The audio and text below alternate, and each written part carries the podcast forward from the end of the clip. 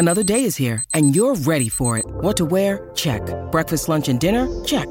Planning for what's next and how to save for it? That's where Bank of America can help. For your financial to-dos, Bank of America has experts ready to help get you closer to your goals. Get started at one of our local financial centers or 24-7 in our mobile banking app. Find a location near you at bankofamerica.com slash talk to us. What would you like the power to do? Mobile banking requires downloading the app and is only available for select devices. Message and data rates may apply. Bank of America and a member FDIC. Look, Bumble knows you're exhausted by dating. All the must not take yourself too seriously and 6-1 since that matters. And what do I even say other than hey? well, that's why they're introducing an all new Bumble with exciting features to make compatibility easier, starting the chat better, and dating safer. They've changed, so you don't have to. Download the new Bumble now. When you stand in who you are, you invite others into that story, and they will buy from you. When you are striving to want to fulfill something and fulfill something in yourself, you leave from a place of desperation, and it pushes people and greatness away. There's a difference between a dream chaser and a dream catcher. Thanks all for tuning in to Dreamcatchers, where we make things happen.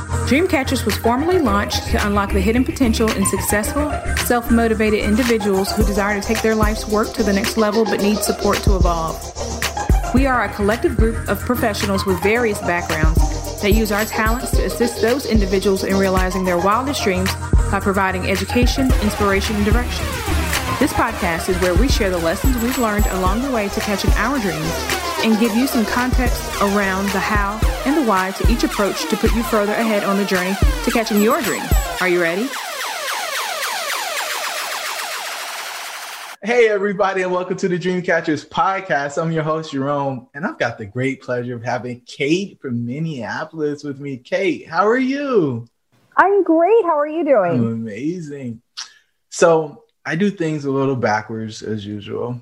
How can the listeners get in contact with you after they hear your amazing story? Well, the best way to get in touch with me is actually by email. So you can reach out to me at Kate, K A T E, at ennoble.com, and I'll spell that for you. Kate at E N N O B B L E dot com. Kate at E N O double B L E dot com.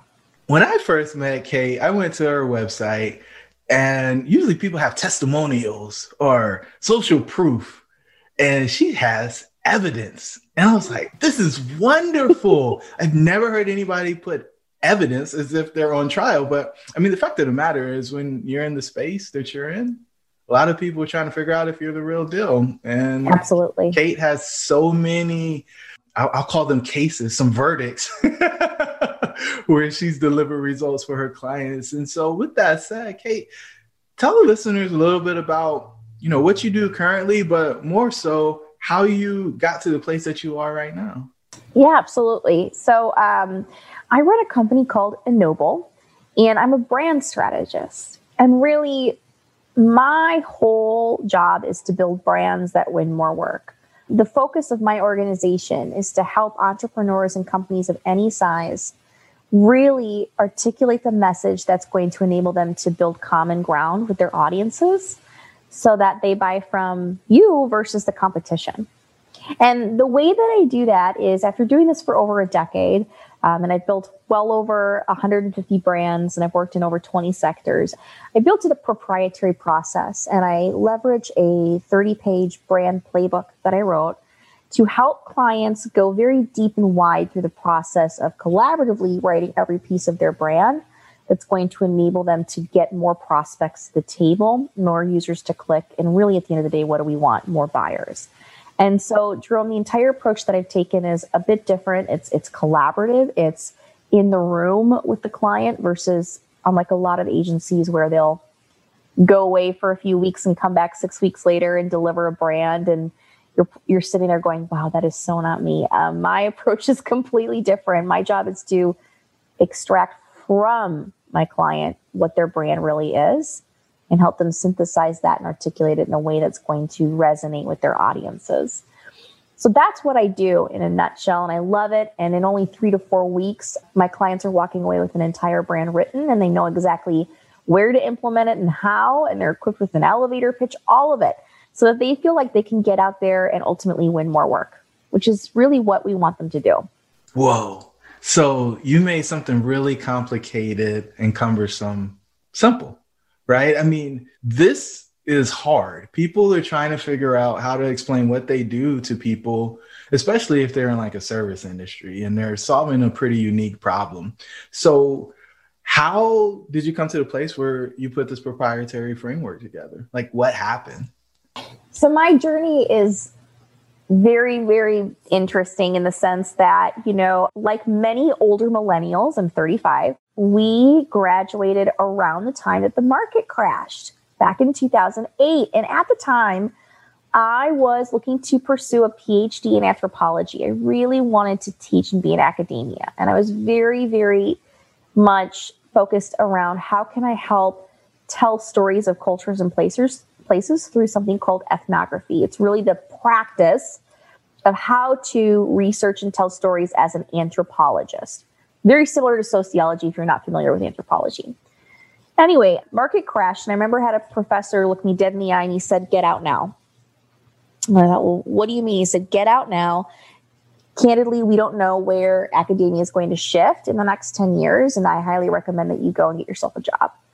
And so I did. I left academia and I took my first sales and marketing gig. And I had a number of jobs through in the last, you know, decade or so. But really what happened was that was a tipping point for me was I, I took a job at an IT training company doing sales, cold calling IT people over the phone, which clearly, because that sounds like a smart idea, right? Because not only do IT people love to talk on the phone, but then they love to be sold to. No, this could have been like the, this was like this not the smartest thing for a 20 something to do. Of course, I'm like, great, I'll totally do it. Well, here I am, and 90 days in, I'm killing it. I'm doing really well. And I progressed to have a $1.2 million a year pipeline, cold calling IT people over the phone. And at one point, the head of sales and marketing came over to my desk and they said, What are you doing? And I'm like, What do you mean, what am I doing? And they're like, Well, you're doing really well. Like, can, just curiously, like, you know, because we gave you the sales scripts and the email scripts and all this stuff, like, what is it that you're doing differently? And I said, Oh, I'm so sorry. I hated your scripts. I totally got rid of them. I wrote my own. And I was like a problem child and they died laughing, but they're just like, oh my God. So said, well, what are you writing? What are you saying? And I had written just this really simple thing, just three points. Said, hey, this is Kate and this is what I do. This is how I solve your problem. And this is how I'm different. And it worked it worked. It's all I needed to say to get these people to actually want to have a conversation with me and find a solution that was really going to be provide value to them. And it was a light bulb moment that went off in my brain as I'm sitting there talking with the head of sales and marketing that, yeah, I'm, I'm good at wordsmithing, but really what I had crafted was a pretty simple formula for how to tell a story in 30 seconds or less to get that prospective buyer to really want to have a conversation with me. And that was the catalytic moment so fast forward, I got recruited out to work in the agency world, got recruited from there to work in the corporate sector. And all the while, for over 10 years, I was the quintessential professional side hustler, taking this little secret talent and building branding on the side and doing brands. And so now, you know, 10 years later, I made the side hustle the official hustle, which amazing.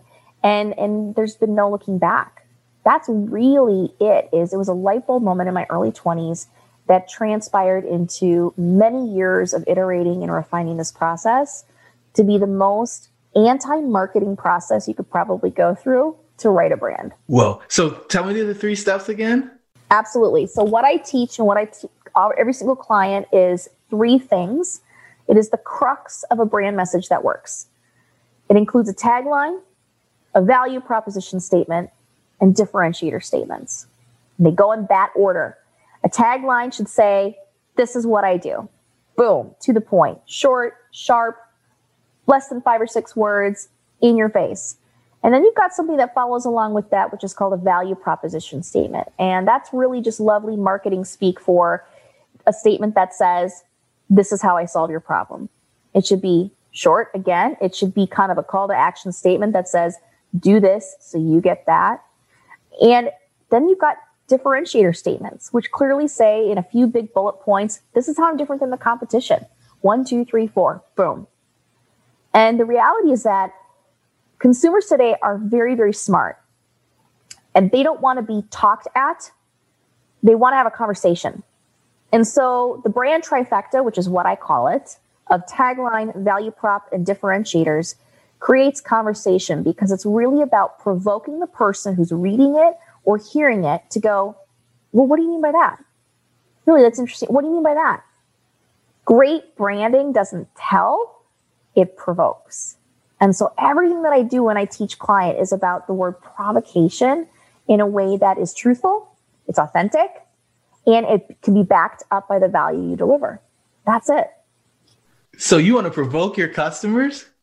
Absolutely. You want to provoke them to know more. There's no storytelling. Everybody says, oh, conversation, storytelling. Guess what? There's no conversation unless the other person goes, really? What do you mean? Hmm, tell me more. Ooh, ooh, I've never heard anybody characterize it that way. Okay. And so you you tore up the script, you threw it away, then you got recruited out because you were having success, and other people said, Oh, well, I bet you can do that for us too. While you were building it on the side. And so when did you decide to leave the paycheck behind, leave that addiction behind, and go do your own thing?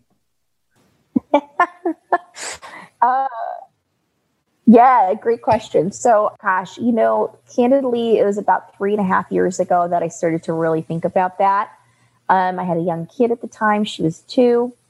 And I was in a place in my life, Jerome, where I actually was not happy. I was really not happy. I'd hit kind of the pinnacle of success at my job. I was at a director level position, doing great work. And um, I was like, okay, I can stay here, you know, for another three to five years and hopefully acquire a team and hopefully get the director title and all of these things. Um, was making very good money, but at what cost? I was exhausted. I was stressed. I, I was I was really depressed, to be very candid with you. And I was at a point in my life where I was really at a low. And I remember that there was a day about three and a half years ago that I looked in the mirror and I remember seriously thinking to myself, I hate myself. Ooh, this now, nobody's supposed to tell you that on a podcast. Yes, they are. that was honest to God what happened. Yes, they are. That's the red pill moment. Keep going. So I looked at myself and I realized I hated myself. And then I looked at myself again and I decided either I change or nothing changes.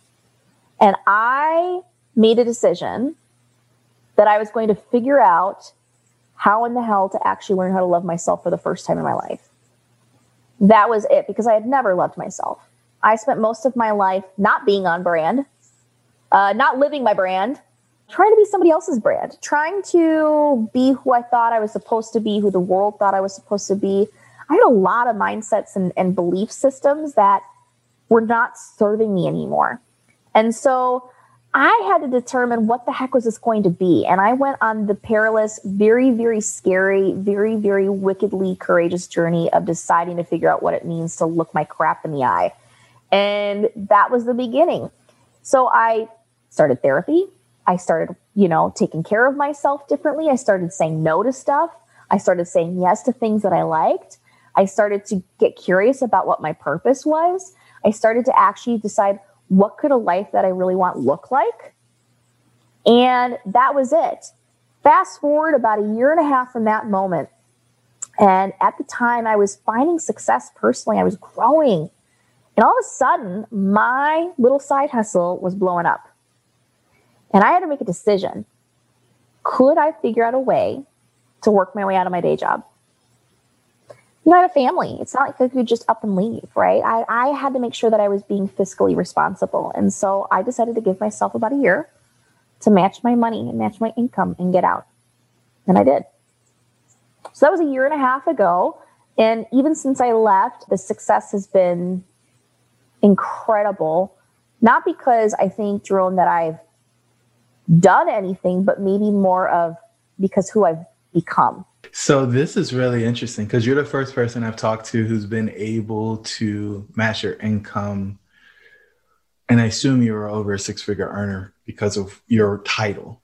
And so, what is the secret to building that much fee in your side hustle because I mean you actually have to fulfill what you sell. It's not some widget that they can buy off Amazon or a thing, you know, an info product. It's it's you. I mean, you're selling your time. Yeah. Well, first off, I'll give you a fair warning that I learned through a lot of mistakes during that process of overworking. Overworking. And so I will give you this major, major caveat to say that in the process of figuring all of this out, I was a workaholic for about a year there. And I had to learn to scale back big time. What happened that allowed me to scale back though was this. There's two big things that, and I, every single client that does my programming, we go through an entire portion of the project focus on this. Number one is figuring out how do you niche in. Because the tendency is, is the moment that you're like, I have something to give the world, you go, I'm going to give everything to everybody. Wrong. Technically speaking, everybody needs branding. Technically speaking, not everybody cares nor needs it in their mind. So I had to decide that I was willing to totally own the fact that I was going to do a really good job selling only one thing to one group of people. I sell one product offering, which is a branding package, to startups and small businesses. That is it. That's the first thing is I niched in. The second thing is that the moment you make the decision to niche in, there's somebody that said like niches lead to riches, which I think is great, but it's actually true is you've got to build what I call the 70%. So if you're in B2B services, especially, this is very typical. Most people are have very complex processes of what they deliver. It's they're charging monthly, which there's nothing wrong with that, but it creates a lot of strain on you to be able to continually deliver the work and to acquire new clients while you're delivering in the work. So I had to figure out a way to deliver my service like I would a product. And the only way to do that was to build the 70%. It was a process of building my brand playbook, which is over 30 pages long, and getting that so dialed in as a template and as a backbone for the way that I run my program so that the 30% is where I could get in the room with the client and be freed up to do the creative work and extract their brand from them and help them synthesize and help them wordsmith. So a lot of clients that I work with, Jerome, it's helping them actually build the program. They've got a great idea. They don't have any documents. They have no processes in place. They don't have a lot of these pieces that allow it to be repeatable. So what happens is, is it's a time suck and therefore it becomes a money suck. And they cannot, they're like on a hamster wheel. They can't seem to get around the wheel to get to revenue growth. Ooh. It's custom for everybody not a business. The brand is custom for everybody. so that's what's interesting. Every single brand I write is unique. But I'm able to do that because I've got the process built. So when I get in the room, we're free to have the conversation. That's the secret. So who showed up to help you along the way? Oh my gosh. So I'm a firm believer in get yourself some mentors or some coaches that have been there, done that. So I uh, have had a number of incredibly strong females in my life that all have a solid 20 plus years of experience in life beyond me. And they are the ones that have mentored me along the way. And they've been not only successful in their businesses, but successful in all areas of their life. They achieved that sense of purpose and balance and inner confidence that I looked at them and I go, I want that. And so I made the decision when I was ready to start to really build my business and scale to get out of my day job that I had to get a coach. And I didn't know what I didn't know. So I was willing to bank everything on actually investing in myself in this area. And that was the best decision I ever made. I'm like going, wait a second, I pay for a gym membership, you know, I'll pay for the fancy foods, I pay for the lattes. What if I cut out some of those things and start working out from home and put the money towards coaching? What would that do for me? And so I did. I moved money around and I figured out how to do it. And um, it completely shifted everything. for me. What's up, tribe? It's your host, Jerome. I just want to let you know that we put together a free 15 point checklist for exiting the matrix. Jump on over to dreamshouldbereal.com in order to pick your free copy up. Let's get back to the show. So, okay. Most people you said you didn't know what you didn't know. I call it consciously incompetent. You know that you don't know what you don't know. Exactly. There's a lot of people who are unconsciously incompetent and they think they know what they don't know. Right. I call that overconfident, right? Right. And so you, you made the investment in coaching, which a lot of people say, why do I need a coach? I already know what I'm doing. But you don't. And because you don't, you're going around in circles and not making progress, or you're making it okay that you're not actually making progress because you can tell yourself, hey, not a big deal. Yeah. Self love, yep. be kind. And having to go talk to somebody about that is a little more motivating than having to deal with it yourself. So through this process, you Yep. you were working, I, I, suspect probably 80 hours a week, if not more. You had a little one. Because and... I made a commitment to myself that I wanted to live my purpose. I suspect you said, I don't feel like doing this anymore. It's not worth it at some point. I tried it the other way for 30 some years. So, why'd you have to keep going? When'd you say that? And what did you do? Either I was going to bank on the fact that I could live the life I wanted when I decided to live my purpose, or I wasn't. And so, for me to live my purpose meant digging myself out of the holes that I dug, being willing to admit that I don't know everything, get around incredibly smart people, work hard, but truly stand in who I am. There's no, there's no, you can't, you can't disconnect the two. If you want success in your life and you're saying you're to yourself, I want to be an entrepreneur and I want to innovate and I want to change the world, you have to change yourself if you want to change the world. Everything starts between your two ears. Everything starts. You can't say that. You can't say that. That's uh, that's it not is acceptable. very acceptable. I've probably taken about 20 red pills at this point, Jerome. It's fine. It's fine. No. this is awesome. Okay. So you decided that you had to be the change that you wanted to see in the world. Yeah. And you were totally committed to it. There was no going back. You were done. It this yeah. was it. Because once you taste that freedom, once you start experiencing living in your purpose, living in your genius zone on a daily basis, you can't go back. You're probably not employable anymore. I'm completely not employable. I'd be a terrible employee.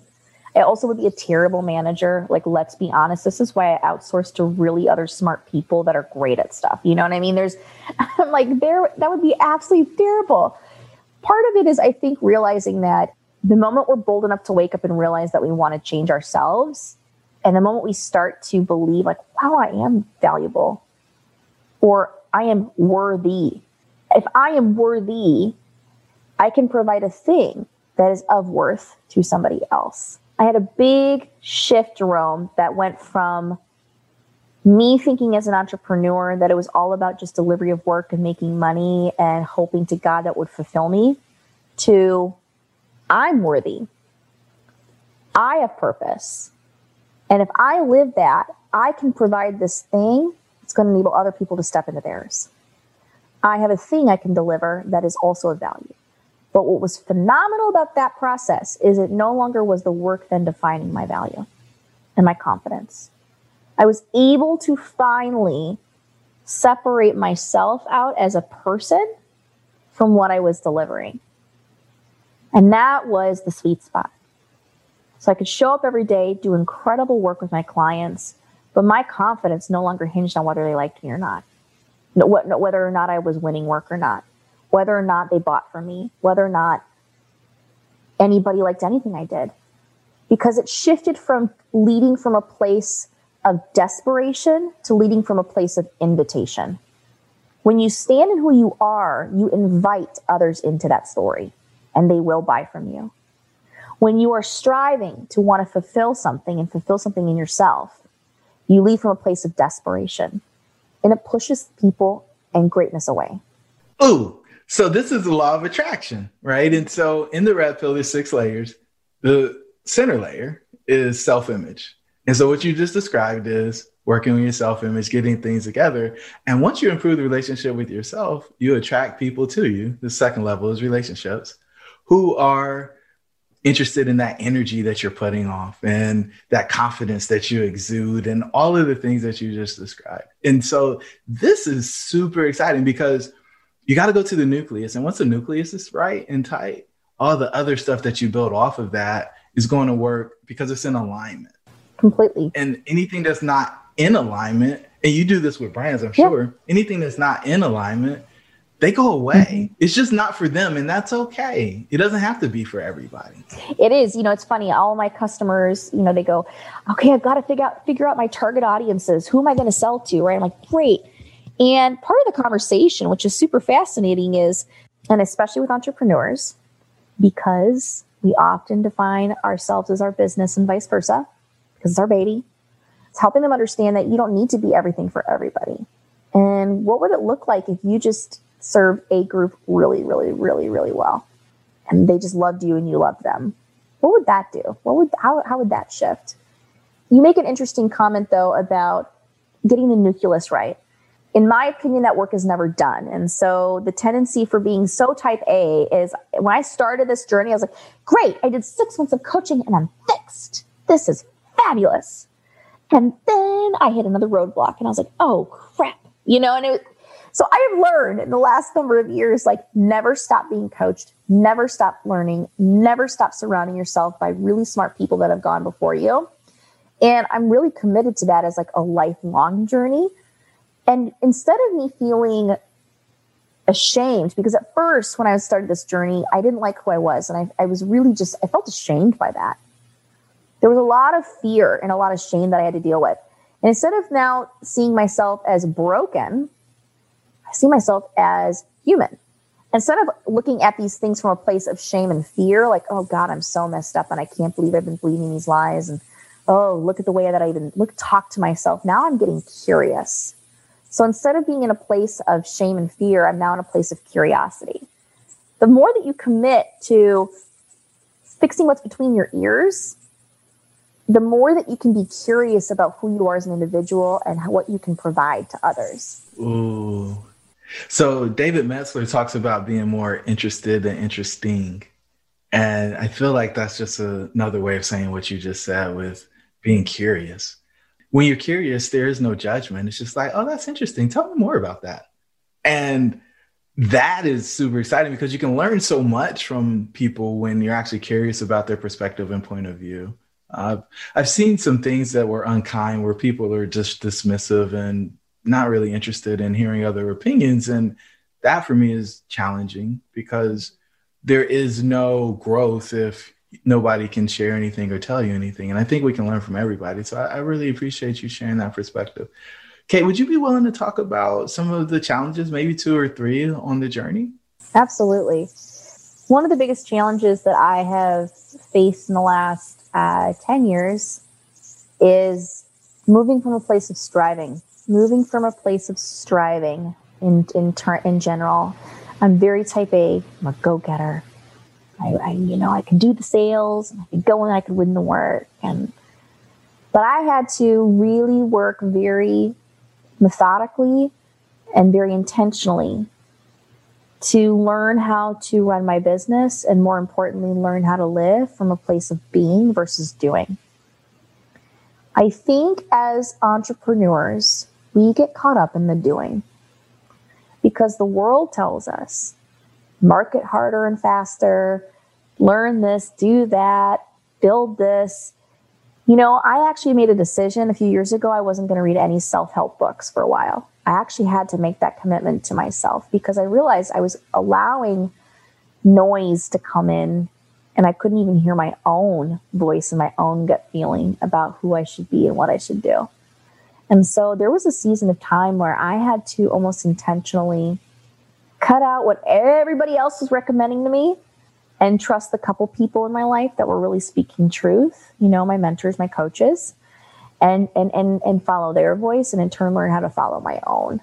So that was been one of my challenges is moving from striving, moving from doing into being, and it required me to cut the noise for a period of time. I had to actually learn how to hear myself. So many people are scared of the quiet though, Kay. How how dare you? How dare you stop consuming and go inside? What, what's wrong with you? A lot. No, I'm kidding. Uh, I'm a hot mess. It's fine. It's fine. No.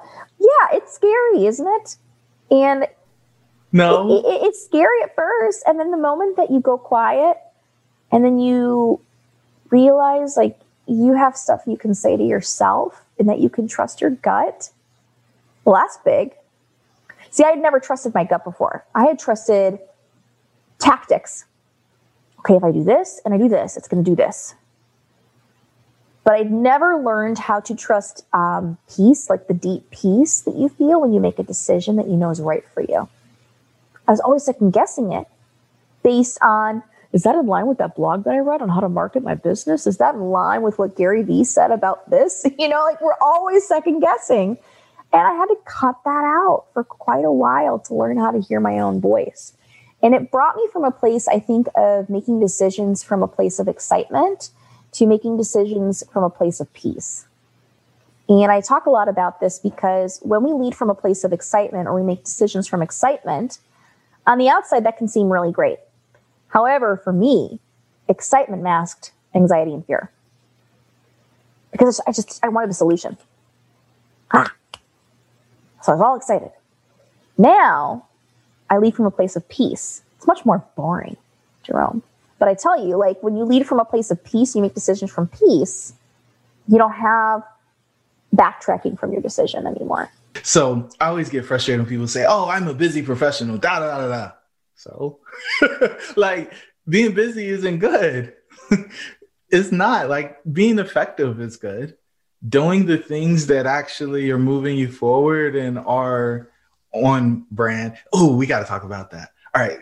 Like, but doing things that are on brand is good. So let's talk about being on brand because I didn't hear that until about a year ago. I was like, what in the world are you talking about? On brand? What, what is on brand?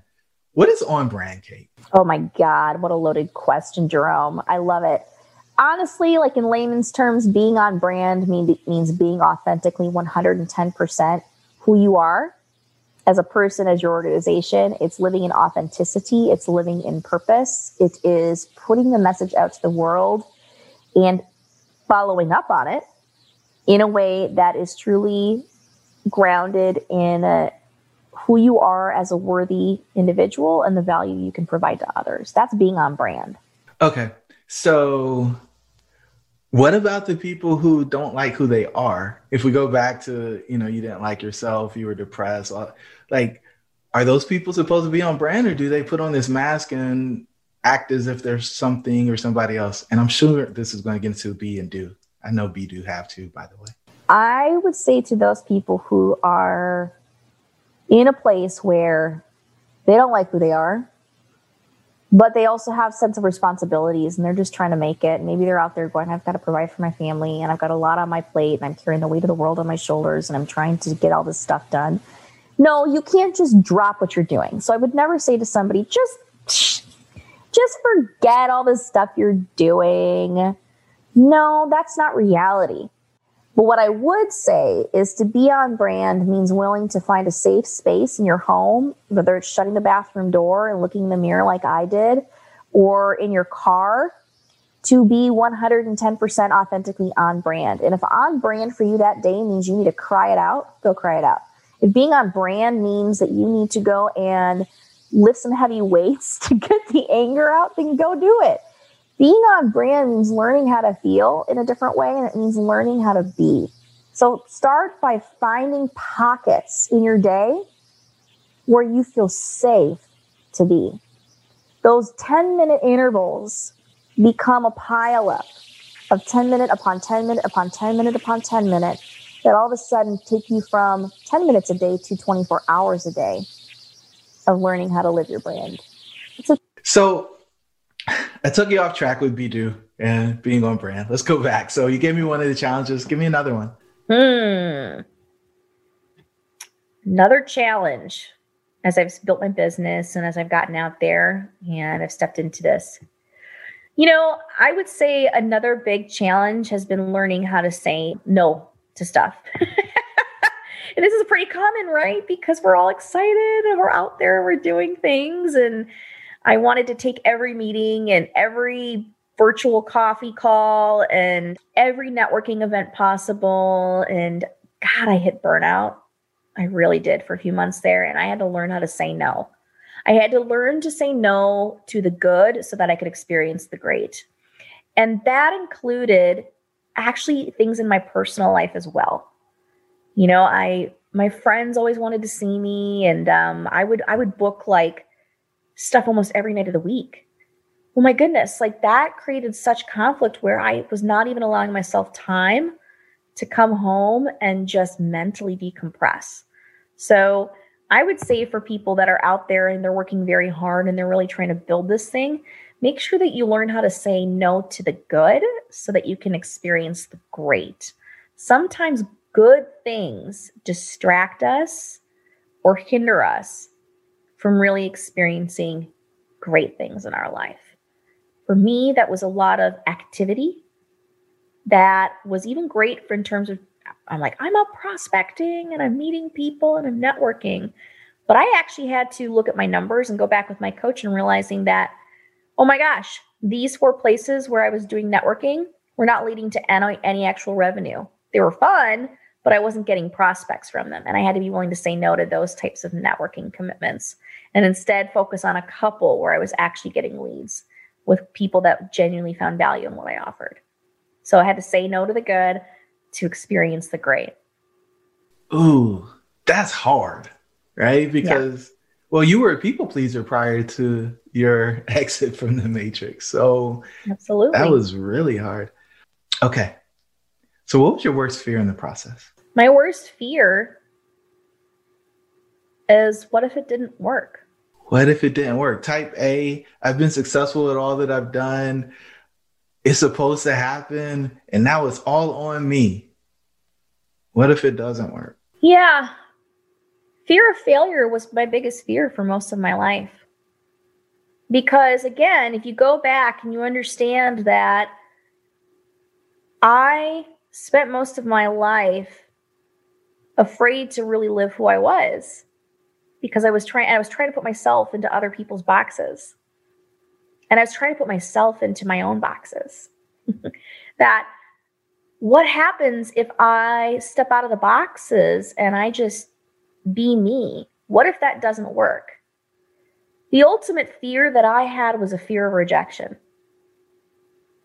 And it only it wasn't until I actually loved myself fully that I realized that if the business didn't work, it was not a reflection on me because I actually liked who I was that that was a process. That was not an overnight thing. What do you mean it's not a reflection on you? How can that be? Because it has everything to do with me finally realizing that who I was as a person was about being a worthy person of somebody of value, whether or not I did anything for anybody. Because I'm human. And I have a right and a privilege to be alive right now and to be able to show up and be. And that I didn't need to do anything or be anything for anybody in order to be worthy of loving myself and being loved. At the end of the day, my trump card, the big thing that I have always wrestled with, has been what if I fail? And I had to actually ask myself, Jerome, what am I making failure mean to me? I was making failure of my business mean that I was a failure. And once you separate the two, you're free to fly. Mm-hmm. This is beautiful. And so, was there a point when everything was on the line? Was there a rock bottom? Yeah, I mean, candidly, candidly, I had a few months there when I had jumped off where I was wrestling with it. I was exhausted, I was stressed, and um, I could have totally turned back. When I left corporate America, I actually went through divorce process shortly thereafter. And I had a lot of people counsel me and or so-called counsel say, "Kate, just go back and get a day job." just get a day job and just provide and just be steady. And they meant so well. They meant the world. But I had to go back. What's the risk I take if I don't finish this journey of living in my purpose? I had to go back to the moment of staring myself in the mirror. I had come so far. Was I seriously going to give that up because of a situation in my life that was not ideal, that affected not only me and my my ex-spouse, but my child? No, I couldn't I couldn't do that. It was tumultuous to say the least. It was hard. But I had to keep going in the process of that that um, emotional stress and those changes in my life to be willing to know that what was coming down the path was greater you said that somebody said go get a job kate was mm-hmm. there people on the other end saying going. kate we have a job for you come back arms wide open come, come back come back leave the desert come back into the jungle where yes. it's cool and you can live in the shade and you can pick fruit from the trees instead of walking through yes. this hot place with no water and you don't know where the next thing's totally. coming from. Absolutely. Again say no to the good to experience the great. So many people just go back. They get scared. They see they can't see it right they lose sight of it they lose the north star and in that they go back to the familiar and live a less than optimal life so what are you most grateful for now that you're on the other side? First reaction, I'm most grateful for being in a place where I actually love who I am. That's the first thing. I'm so damn thankful I looked myself in the mirror and was willing to actually tell myself I hate myself. Most people go their whole lives without being willing to say that. I'm so glad I did. And I'm so grateful to have been in a position now where I help people live their purpose through branding in the hopes that I can help others really step out and experience that, to taste it. What does it look like? What does it feel like to own your expertise, to be on brand 100% authentically? And that's really what drives my work is yeah, I love writing messaging. Yes, I love it. I want to help you increase revenue. Yes, I want you to sell, but there's such a deeper thing that happens when I work with clients is to see their faces light up that in the process of going through a branding exercise in a few weeks, they come out the other end a different person. They own it, they believe it, they get it. There, there, there's just a shift. That to me is the sweet spot that I'm so grateful for every day. It's a profound piece of work that I get to do, which I take really seriously. And I feel honored to be able to do it. And I realize I'm not just dealing with people's messaging, I'm dealing with their businesses, and more importantly, I'm dealing with their lives. And it's a precious place to be, and you take it seriously. And so I'm grateful for that. Kate, what dream are you most focused on catching next? I'm in the process of writing a book. And interestingly enough, do you want to know what it's called? Not on brand. It is my recipe for how to build a brand, of course, for yourself and your business, but it is filtered throughout with the stories that I've shared today about my own personal journey of spending 30 some years not living on brand and what it has been for me to finally live my life on brand. What gift are you giving the world? Hope. Ooh, hope for what? Hope that they can live a life that's worthy and rich by showing up and being. Pregnant pause. I'm letting that one sink in, guys, because if you don't have hope after listening to this, you're in a dark spot and you need to call somebody for help because this right here is super inspiring. Kate, I'm so grateful that you've been willing to get on brand after living off brand for so long.